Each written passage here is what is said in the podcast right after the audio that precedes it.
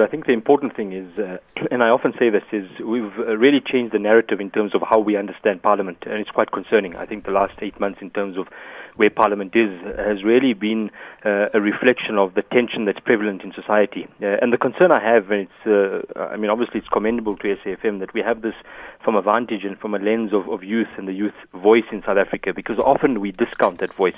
51.5% of South Africans are under the age of 25 uh, and 53% of that population is unemployed. Uh, and so the vexing question in South Africa is the triple challenges of poverty, unemployment, and income inequality. And at the heart of that is youth.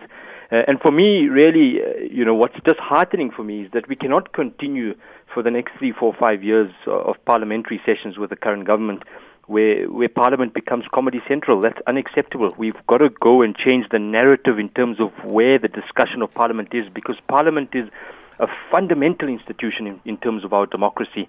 Uh, and so for me, I think, and the hope is that the response from the President yesterday sets a new course in terms of how we engage and how we debate in Parliament. And when you unpack parts of the nine point plan, uh, there's a significant amount in terms of where we as South Africans can play a much more active contributory role in terms of participation in the economy. But my concern is that it was clouded by side acts that really deviated from what we need to do in terms of this economy.